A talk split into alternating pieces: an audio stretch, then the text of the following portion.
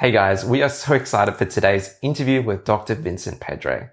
Dr. Vincent Pedre is a fascinating gut health expert. He is a best-selling author and he's helped thousands and thousands of people restore their gut health. I know you're going to get a lot out of it, so tune in and take some notes because it's going to be awesome.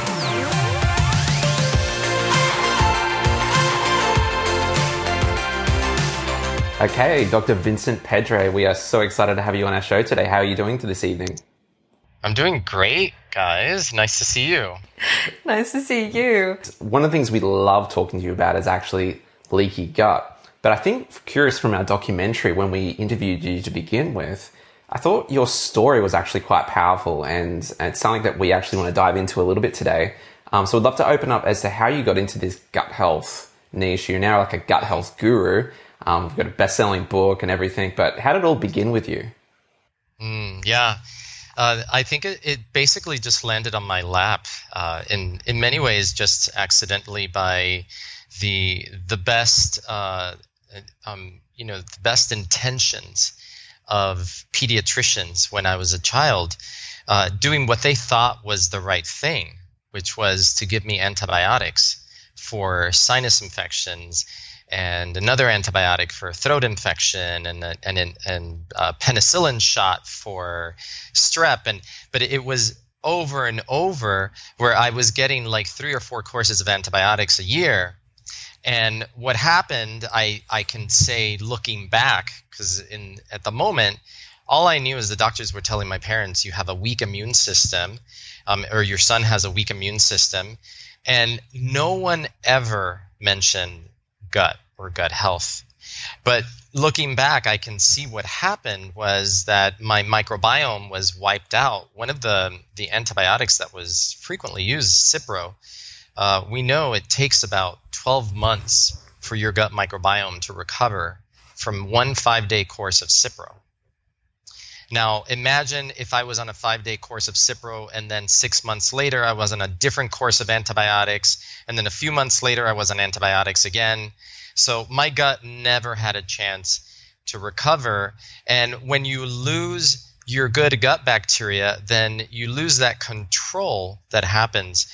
Uh, that we we live symbiotically with these beneficial bacteria that help control the leakiness of the gut barrier.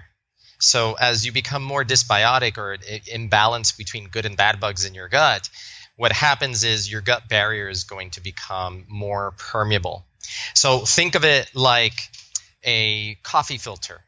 You know, the coffee filter is letting through only the, the water that has been soaked with the ground coffee beans, and that gets through, and that's what you drink.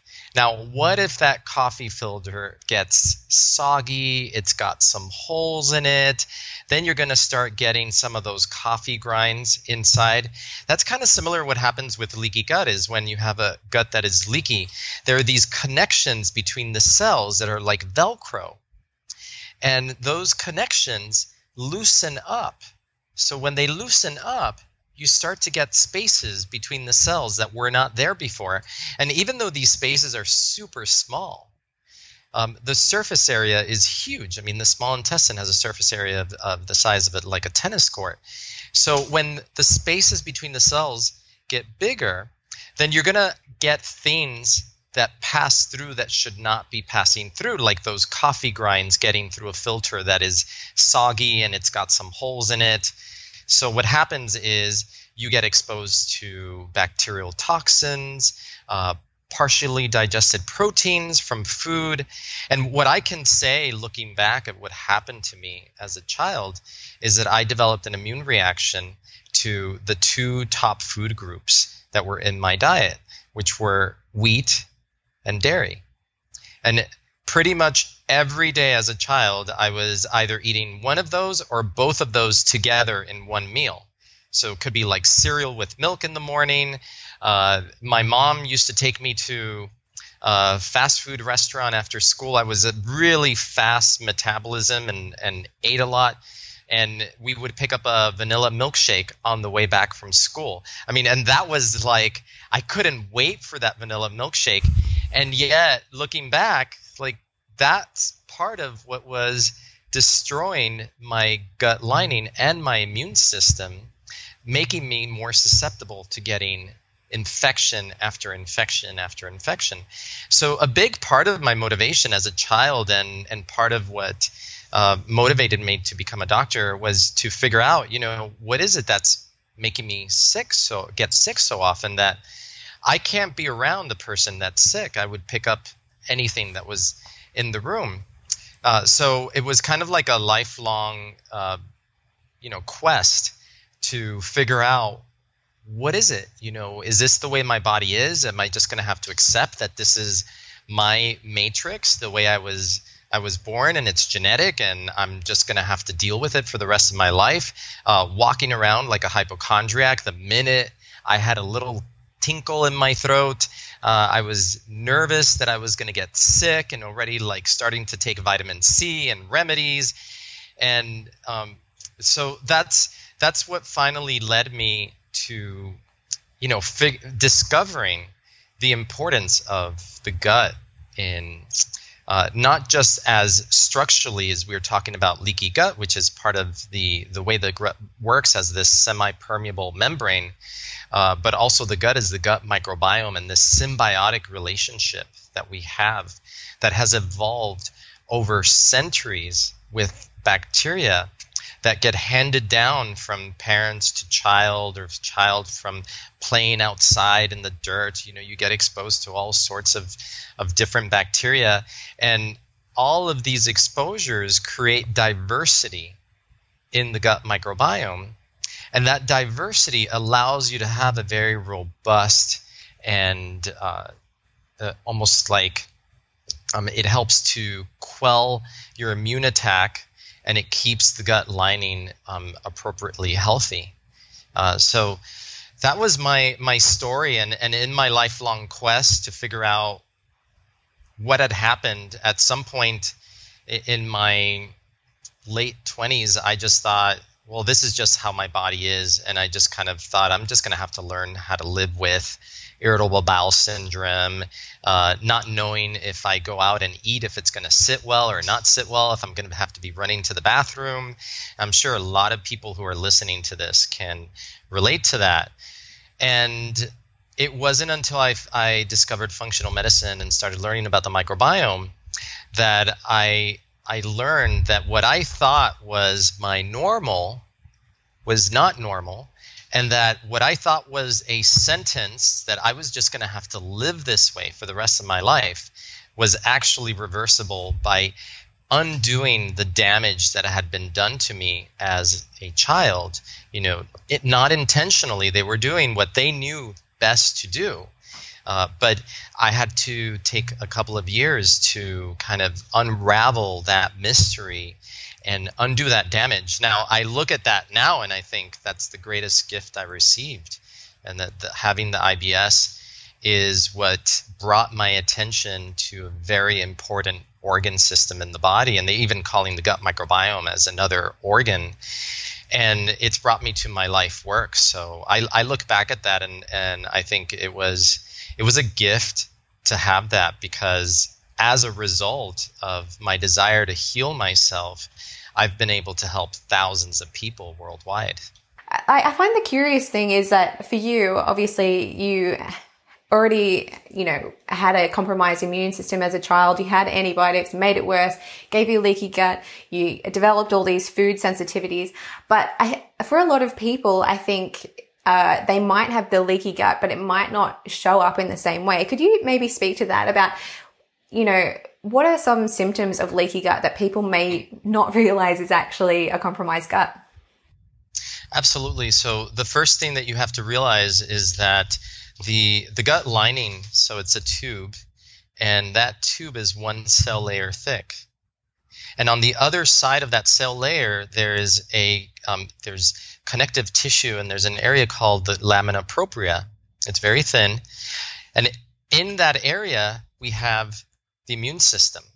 So we have lymph nodes, uh, we've got a whole bunch of immune cells that are kind of like cops like border patrols they're looking at what's coming through and i kind of sometimes think of the lamina propria as kind of like the neutral zone like it's kind of like you know you've got the white blood cell cops hanging out moving around and being like oh okay you're okay uh, you're and then oh you're not self you're a piece of un, partially digested gluten.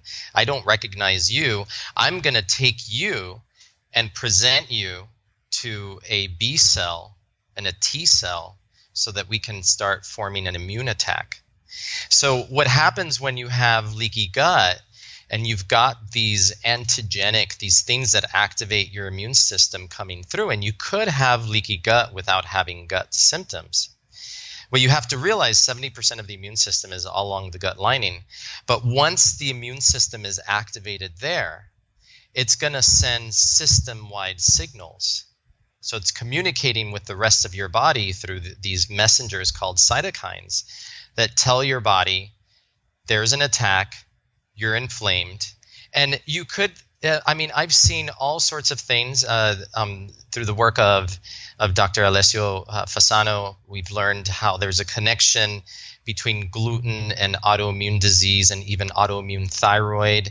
Um, that the body um, will treat glu- the gluten molecule in these cases as if it's a foreign bacteria, like it's an invader that it needs to attack. Uh, but as a result, then you get autoimmune antibodies. And I think um, a lot of times when you get leaky gut, you can get increased permeability of other special circulation areas in the body. I think that the reason the the the connection with the thyroid is you get leaky thyroid.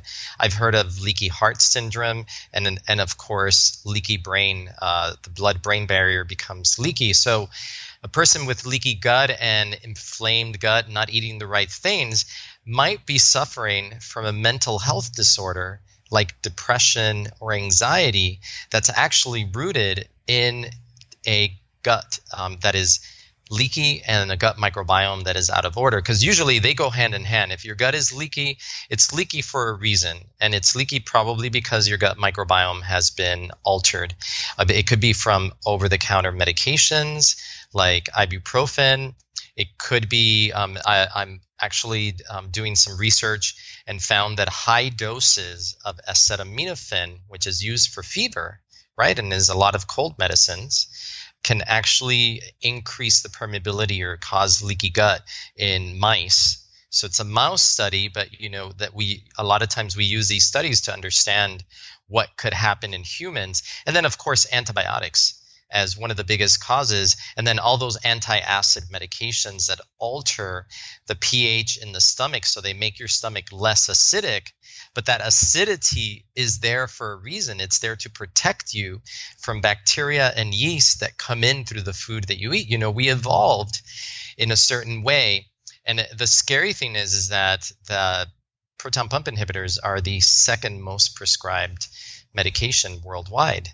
So there's there's a lot of there's the gut brain connection. Um, we see connections with Parkinson's disease, uh, children with autism. Uh, probably 90% of them have some sort of gut issue and leaky gut syndrome. Uh, we also see uh, allergic diseases, so like asthma, allergies, skin rashes, and in, in order to understand that it's like in, in chinese medicine the skin is just a reflection of what's going on on the inside right? Uh, so if something's going on in your gut, it might present itself on the skin surface as eczema, psoriasis. If these are just signs that something is causing a huge amount of inflammation internally, and it just expresses itself in different ways in different people. Like I had a patient who came in and had no gut complaints whatsoever. Uh, she had moved to the U.S. from India like a year before, and right before she came to see me, she had developed hives, but she also had joint pains and fatigue. You know, things that you don't normally associate with gut health issues. And it turned out that she was sensitive to wheat and dairy as well, lactose intolerant. So taking those two foods out, the hives disappeared within two months. But the joint pains were still there. And when we really dug deep, And I told her, look, even though you don't have any gut symptoms, let's look under the hood, kind of like how functional medicine does. Let's let's see what could be lurking there that maybe you're just not aware of. And we found she was carrying one of the most common parasites worldwide. And she also had yeast overgrowth with at least two different types of yeast. So it's not just candida, there's other yeast. And when we treated her parasite and her yeast overgrowth, her joint pains and her fatigue disappeared. So you can see that that you you could be presenting with symptoms that are as a result of a gut related issue that has caused leaky gut and thus activates your immune system and your immune system can't separate itself and just say okay we're just here. We're just inflamed in the gut. No it's going to tell your entire body we're on alert. Like everybody get on alert. Wow, I, it's interesting that story. Um, sore joints, uh, fatigue. That was exactly me before I got on top of my gut issues. So I'm really not surprised that you guys so you can, searched into so the gut. relate to that. One hundred percent. I didn't mention also uh, a lot of people uh, suffering from mental fog.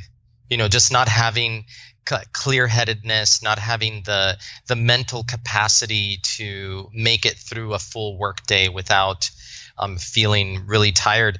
And that was me uh, before I started healing my gut. Uh, I would get to 3 p.m. in the afternoon and I just wanted to take a nap.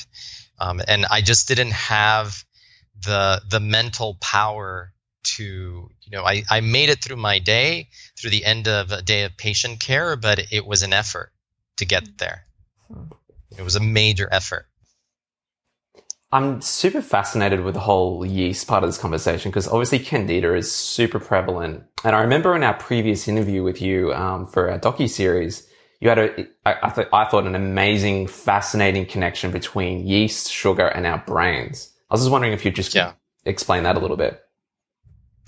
Yeah, when you have yeast in your system, yeast produces uh, toxins. We call them mycotoxins, and these mycotoxins are um, easily pass the blood-brain barrier, can get into the brain, and they make they basically stupefy you. You know, so they can make you feel tired. They can make it hard for you to be able to even process information. So you might have a conversation, but then you won't remember it later on. Um, it can lead to headaches. I mean, that is having yeast in the gut, or if you're mold sensitive and getting exposed to environmental mold like black mold, uh, that can result in some of the sickest patients that that I've ever seen, uh, and especially if they both have environmental exposure and they have yeast overgrowth internally because maybe they're eating too much sugar or maybe they were on acid blocking medication. Uh, it can really wreak havoc on your health and it can take months or even a year or two years to like fully go through recovery from that. so fascinating um, and another thing i wanted to ask you about before we di- jumped on this call we did a little bit of keyword research and we noticed that one of the biggest searches around leaky gut was does it cause weight gain could you speak to that and why is that happening why could that be a symptom Absolutely. So you have to see weight gain as um, in different ways. So weight gain in in some ways it's an inflammatory condition of the body. And because leaky gut activates the immune system and triggers the release of those cytokines, and there are cytokine receptors in in all cells in the body, including fat cells. Uh, so you get an, an inflammatory response and the body's reaction to inflammation we're under attack is hey let's store calories as fat because we don't know what's coming the other side of it is uh, a lot of people suffering from we got to bring in the gut microbiome into the conversation because we know that uh, and, and there's this concept of the metabolomes the metabolic byproducts of the gut microbiome serve a purpose in our bodies. So they produce these things called short chain fatty acids. And one of them, which is one of the most important ones, is butyrate. And one of the effects that butyrate, butyrate is like this amazing, uh, cool molecule. Like it's the, the all the things it does. Like you need butyrate to be healthy. Uh, butyrate helps improve insulin sensitivity, and insulin is your blood sugar regulating hormone. So if you're more sensitive to insulin, your body knows how to balance blood sugar and keep it from getting too high. When your body becomes insulin resistant, which is a very common worldwide problem that precedes diabetes, your body can't hear that insulin signal. So the insulin from the pancreas, the, those cells say, you know what? We're putting out this much insulin and it sounds like no one's hearing us. So let's turn up the volume. And we're going to put out even more insulin because maybe if we put out more, someone's going to say, yeah, we hear you now. But then all that excess insulin, one of the, the, the effects that insulin has is to tell your body to pack on calories as fat in your belly. That is when it, when you have excessive insulin. When you're insulin sensitive, when your blood sugar levels are appropriate, you're not going to be doing that that signaling. You're not going to be packing up packing fat in the belly. So those are the the really important connections with gut health and and what I've seen with people have done my um, happy gut diet in my book, uh, which is a 28 day cleanse is that a lot of times um, I've had people report back to me that they lost those those 10 pounds that would never come off, like just finally just came off without effort. And sometimes it happens immediately within the first month. Um, I've found that sometimes people are so inflamed that they have to do several cycles and they'll find like in the middle of month two suddenly their body is like it can give a big sigh of relief like ah finally like you're unloading all of the stuff that you were exposing me to the processed foods the sugar the the toxins and non-organic produce and the body can finally relax and say you know what? I don't have to protect myself anymore. I can start burning off the the excess fat and and just drop the weight without thinking about it. Perfect. So cool. Uh, so I would love on the topic of all of this to dive in like really practical ways of how do you repair a leaky gut? And I think it's potentially obviously extra pertinent at the moment as people are looking for ways to restore their immune system given the crisis we're all in. But I would, I would love your input also on the concept of um, the hygiene hypothesis. Like, I don't know if you're familiar with that exact term, but uh, you know, at the moment, um, obviously people are really trying to be clean, right? We're washing our hands, we're doing two rounds of happy birthday, we're sterilizing we're all our services. We're, we're, we're, in physical isolation yes, also, you exactly. know, not you guys, but most people are, you know, isolated from the rest of the world. Yeah, totally. And, you know, this is a really interesting fact. Our immune system is actually a very social part of our body. So it does not do well with isolation.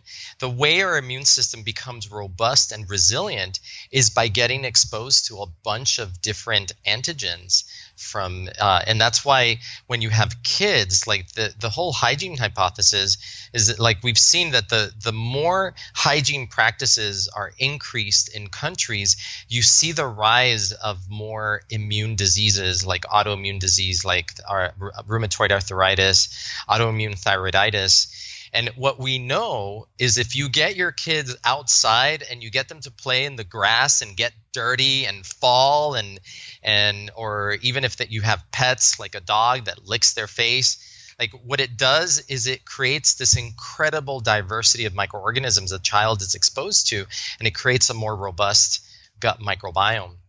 And that so that is that is super important. So it's kind of funny because uh, I mean the the one thing that I teach is that you know you don't want to use antibacterial soaps. So again, going back to the whole concept of antibiotics, antibacterial, it's going to get into your body, it's going to affect your gut microbiome, and you don't want to do that because your gut microbiome is your immune ally. You want it to be robust. You want it to be diverse. You don't want to take things that are going to decimate your gut microbiome. And the truth of the matter is that regular soap and hot water, like warm water, is good enough for getting rid of most germs. Just washing your hands. That is just a really key thing. Wash your hands when you're out and touching things. Don't touch your eyes, nose, or mouth. You know, just common sense stuff. Uh, but I think we can take it overboard and people start using antiseptics. And of course, you have to do that in facilities, in restaurants, maybe. Um, you want to make sure that surfaces are wiped clean.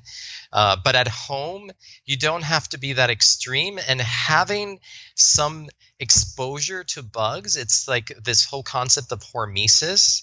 You know, there there are different types of stressors that we can be exposed to, and hormetic stressors actually make our body stronger and more resilient.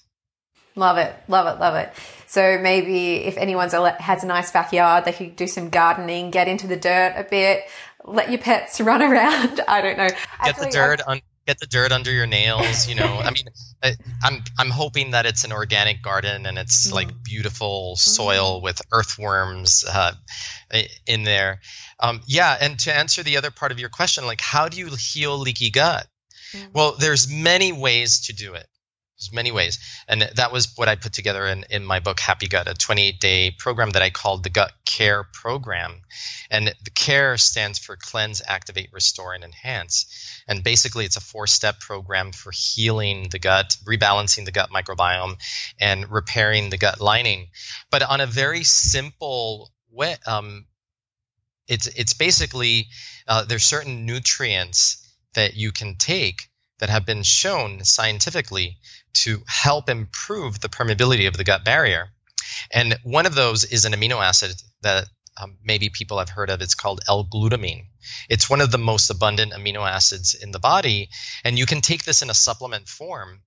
And what it does is it allows the small intestine to repair itself, but it also helps the colon because they've done studies with patients with ulcerative colitis, which is an inflammatory bowel disease, and they found that if you give them high doses of L-glutamine uh, powder throughout the day, that you can reverse a flare. Um, and they've shown this in, in several studies. But then if you add other complementary nutrients to that. And there's a, a, lot of like leaky gut formulas out there, one of which I helped uh, create. Uh, there are other things that you can add to this formula that are really potent and helpful for the gut, like zinc is really important. Uh, also, quercetin, which is a bioflavonoid. So people people might not know what quercetin is, but everybody has eaten foods that quercetin is in, like apples, onions, and capers. Those are capers actually the number one uh, food high in quercetin, and quercetin acts like a prebiotic. It is a bioflavonoid, so it's kind of it's sort of like a plant pigment, and it's antioxidant. And what it does is it enhances the the favorable part of the gut microbiome, and by doing that, then helps improve that interaction between the good gut bacteria that are right close to the gut lining, through that uh, border, speaking to and interacting with the immune system on the other side, and they kind of keep each other in balance. That's awesome. Um, I'm just super curious, like with your experience of antibiotics, because obviously a lot of us experience some form of gut dysbiosis, and antibiotic and obviously antibiotics have their role. What is probably the single most um, effective treatment that you've seen? Whether it be, I'll, I'll let you answer that. Um, when someone has had their maybe their microbiome decimated, or perhaps mm-hmm. they have got environmental toxins. What's been the single most effective way um, that you've seen of repopulating the healthy, um, yeah, the healthy microbes in their gut? Yeah, I would say you need to use a um, a three pronged approach. So it would be probiotic, prebiotic nutrients, and then food. You know, food is always, for me, food is medicine. But it, you can find supplements like a symbiotic supplement that has probiotics that have been proven to improve the condition and the health of the internal environment in the gut. Um, one key one that is a probiotic that is not a bacteria but is a yeast that I use often in helping patients recover from being on antibiotics, or sometimes I actually put them on it because it's a favorable yeast and you can actually take it while you're on an antibiotic course, especially if it's going to be like a prolonged course. Because sometimes, you know, the, the one thing I want people to know is that I'm, even though I've, I've spoken about all the harms that antibiotics can cause, as a as a doctor, as a trained doctor, I've seen how antibiotics can save lives. So I'm not anti-antibiotic. What I am is anti over-prescribing antibiotics. And I'm also anti giving antibiotics and then not giving the patient a recovery plan for how to heal the gut after they've been on antibiotics. So, this favorable yeast is called Saccharomyces boulardii. And it's really key um, um, probiotic that I find very important and helpful for healing the gut while on antibiotics or after an antibiotic course. And then, of course, a comprehensive probiotic supplement with pre and probiotics. But then, food is medicine right? So making sure that the diet is right, and it can be through prebiotic rich foods, which can be from fiber rich foods like dandelion greens, Jerusalem artichoke, chicory root, but also uh, incorporating. Um, I, I've used actually, I had to go on antibi- uh, antiparasitics, which are also, you know, they're in the realm of antibiotics, antimicrobials. Uh, recently, when I came back from Africa and found that I had two parasites after my trip, and um, one thing, I don't know why, I just intuitively felt that along with everything else that I was going to do, that my body was asking for fermented food. So, and normally I, I preach a lot about not having dairy, but for a short period, I did take a small shot of a fermented dairy drink, like a kefir for a period. And because kefir is so fermented, um, if you have lactose issues, you have lactose intolerance, it doesn't cause any problems with that. And I test. I, I wanted to test it out. There's many different ways to take kefir. You could get a coconut water kefir if you want to stay dairy free, and that's what I usually recommend during my 28 day cleanse. Uh, but intuitively, I just felt that it was the right thing, and incorporating also other fermented foods like sauerkraut for example, uh, fermented vegetables, really key components of rebalancing the gut microbiome. Um, and I think just having kind of a, a multi pronged approach is usually the best approach and the one that um, you're is able to repopulate the gut the mm. the quickest. You know, because I the reason I was in Africa is I went with a group that was studying the the Hadza hunter gatherers of Tanzania, which is yeah, they're one of the last hunter gatherer groups on the planet. You know, tribes that are still living off of the land. They're foraging for root vegetables. They're foraging. We went in the forest. We foraged for root vegetables, dug it up, and cut it and ate it right there. It was kind of like a it's kind of like a cross between a jicama and a potato. You know, so very kind of very watery on the inside, so you didn't really have to cook it. You could just eat it raw, and it was very kind of very fibery. So the fiber is really good for the diversity of the gut microbiome. And then uh, they forage for honey also, but when when you think of honey, like it's not like nicely packaged honey. They're they're having honey that just came out of the inside of a tree bark from the and they're eating everything the honeycomb everything, which is so rich in nutrients. And the reason I'm fascinated with them is that they've done studies on their stool. They've done uh, PCR studies where they, you can see all the different bacteria species, phyla that are in there. And what they found is that their gut microbiome is more diverse than uh, the Western gut microbiome, uh, with access to so many different foods. I mean, if you think about their repertoire of foods is pretty narrow. They eat tubers, root vegetables, honey, berries that grow on the trees where they live, and then small to medium sized animals, sometimes a bigger game animal. That's their diet. And they have an incredibly diverse gut microbiome. You know, quite fascinating. And of course, that brings in, you know, they live out in the wild. They're not afraid of dirt. Like, you know, they're, there, there's a lot of external exposures happening. They have dogs that hang out with them, so there's definitely uh, exposure to um, pets, which are I call them microbiome enhancers, because uh, when they lick you, they're sharing their microbiome with you, and that just makes your microbiome even more robust. I've heard uh, that having five pets is ideal for the microbiome for any animal lovers out there. And also, I've probably, some... probably, maybe ideal for the microbiome, but not ideal for the parents who have to take care of the pets.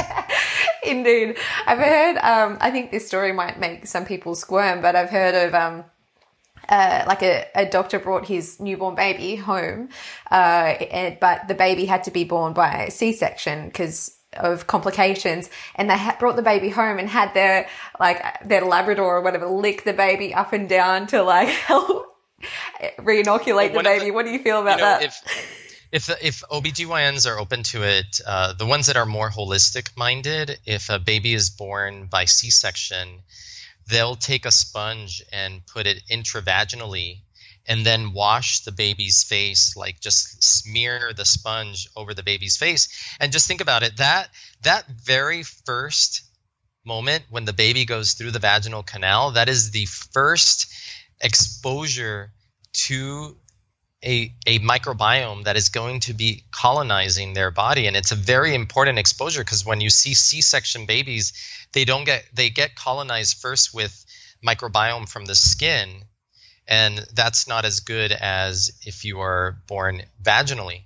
Now, add C section and being raised on formula versus breastfed, and that's also another hit to the microbiome because there's very important enhancement that happens through the breast milk, breast milk because of the types of sugars that are in the breast breast milk. They're called HMOs or human um, milk oligosaccharides and what they do is they feed that very important first bacteria that is predominant in the large intestine of a baby, which is Bifidobacterium infantis. And if they're not raised on on breast milk, then it's harder with formula. Although now they are coming out with formulas that have those human milk oligosaccharides. Uh, so, but but we see the importance of that early development of the microbiome, which uh, evolves for the first couple of years of life, and then by the time the child is around three to five, it starts to look more and more like the adult microbiome.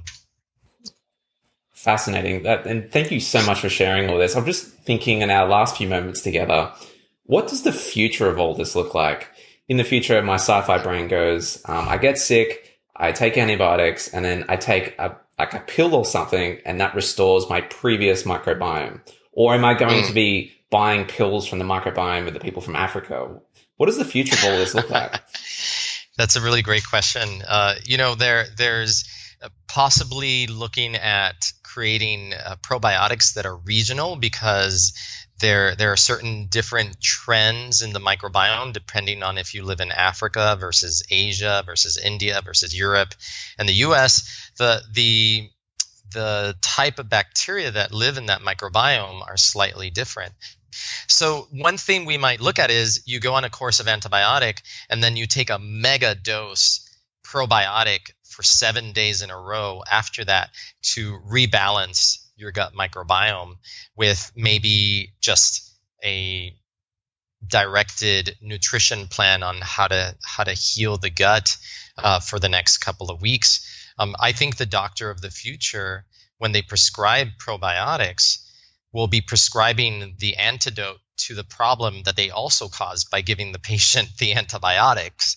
You know, we we're only thinking one-sided, but because I see in my practice the patients who are suffering the consequences from having been put on multiple, multiple courses of antibiotics, just like I was.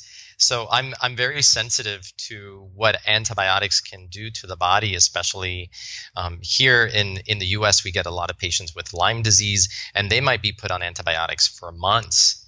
And you have to think about the gut and the gut microbiome because if not, if you miss that, then you're going to cause leaky gut, and that leads to a whole host of other problems. As I talked about, you know, leaky gut is like this silent menace in the background that will create havoc in your health without you knowing that it, that's the true problem. Quick question. Uh, I'm sure it's crossed people's minds as we've talked about it. And you've talked a little bit about, you know, choosing probiotics and you mentioned Saccharomyces boulardii for, uh, post antibiotics recovery. But how yeah. would someone, how would you guide someone how to pick a probiotic? Cause I think a lot of people don't realize that strains make a difference and all of that type of discussion.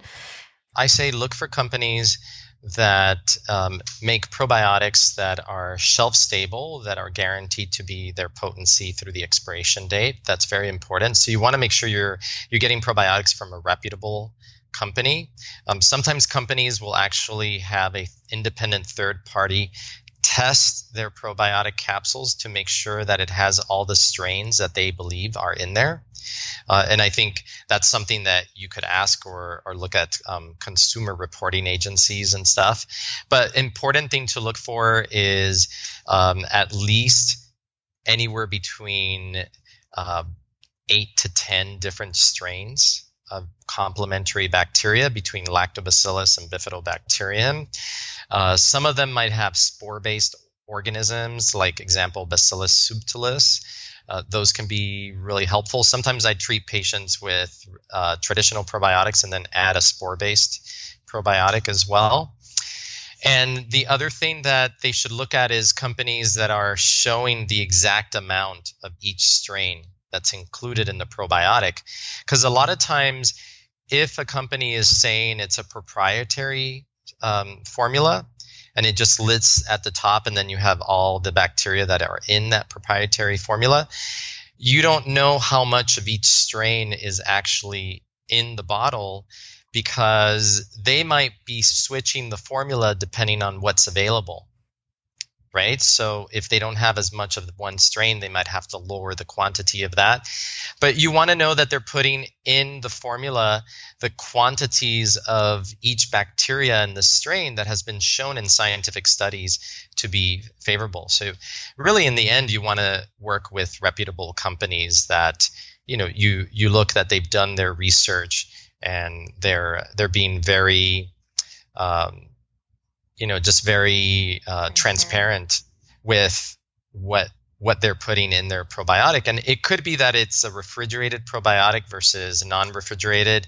Some of them come in blister packs where they're nitrogen sealed individually. And what that does is it protects the probiotic uh, pill capsule from oxygen. So it doesn't uh, it doesn't deteriorate because every probiotic that's produced starts to deteriorate the minute it's encapsulated so, say you put 100 billion uh, colony forming units, CFUs, which is the strength of the probiotic in a capsule. That's what it is on the day of manufacturing. But as soon as it leaves the warehouse and now it's being stored and getting exposed to oxygen uh, and moisture, then it's going to start to deteriorate and there's a decay rate that happens over time. So what a lot of companies do and what people might not realize is that they they create their probiotic capsules with an overage. And what that means is that if the bottle says 100 billion, they might actually be encapsulating a 200 billion strength at the time of encapsulation because it's going to weaken over time. But what they want to do, and some companies do this, is they test their probiotic up until the expiration date. And the really reputable companies are are guaranteeing that if the bottle says 100 billion, it's going to be 100 billion on the expiration date. So they need to calculate the rate at which it deteriorates, and this is going to be different depending on how it's if it comes in blister packs, like I said, where each capsule is an individual blister sealed compartment, versus a uh, moisture absorbing bottle, uh, versus being refrigerated. I mean, if it's a if those that require refrigeration, the refrigeration slows down that decay that happens. But not every probiotic has to be refrigerated. So I hope I didn't confuse everyone, but at least kind of give an explanation of something that is way more complex than what people realize when they think, oh, I'll just go and buy a probiotic. Like, well, there's a lot of considerations in terms of what is a good quality probiotic, including its shelf stability. No, great, great guidelines. Thank you. No, this is the part of the reason why we love interviewing you. Like your brain is like a, you have such a diversity of knowledge, and um, I think you can just. We mean that in a good way, like in the sense that, and you having lived this. Uh, are you think, calling my are, are you calling my brain an octopus? Maybe. no, it reflects. Sometimes I don't know which way I'm going you know, you, you, you ask me one question and I just keep talking. no. Which is why it's so entertaining to uh, just watch how your brain works. And obviously, after, you know, decades of experience and personally have lived, uh, you know, obviously have walked through this yourself, mm. you can just tell it just comes straight across as someone that's walked it. You helped so many people. And it's just so cool that, you know, you're making your knowledge available to the world. And that's Look, why it's, it's my passion. I mean, my my mission is to help at least one million people with gut health and gut health related issues heal their gut and and live life to its fullest. Like so that your health isn't what's your main focus, but your focus is like, what do I want my life to be about? You know, how great would that be?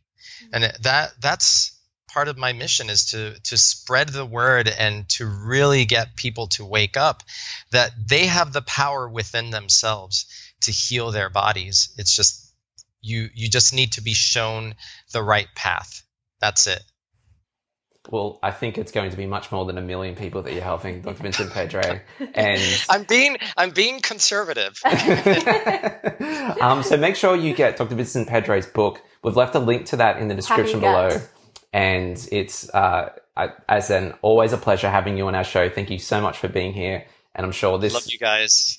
we love you too. And, um, how, what's another way they can follow you? Are you on social media or your website? What's the best way I've, I've, I've, actually I've become very active on on Facebook and Instagram. On Facebook, it's Dr. Vincent Pedre, and on Instagram, I'm at Dr. Pedre, um, and you'll find me doing uh, lives uh, if you miss my lives, you can always watch the videos, uh, find look at my IGTV. So I'm starting to build a lot of content there and just trying to interact with people and, and learn more what they want to hear about and uh, bring uh, more of this information. You know, it's it's funny because when you live with this, and I've and when I say that, like you live with all this knowledge, just like kind of like percolating in your brain um, you just start to you become comfortable with it in a way that you think like oh this is just kind of kind of like my normal. And then you start talking to people about what's inside your head and you realize okay everybody doesn't know this. Like you need to get out there and talk about this even the things that you think are so simple. Like today we talked about like what is leaky gut you know, and to me, because I've been talking about leaky gut now for five years, for five plus years, it's like second nature.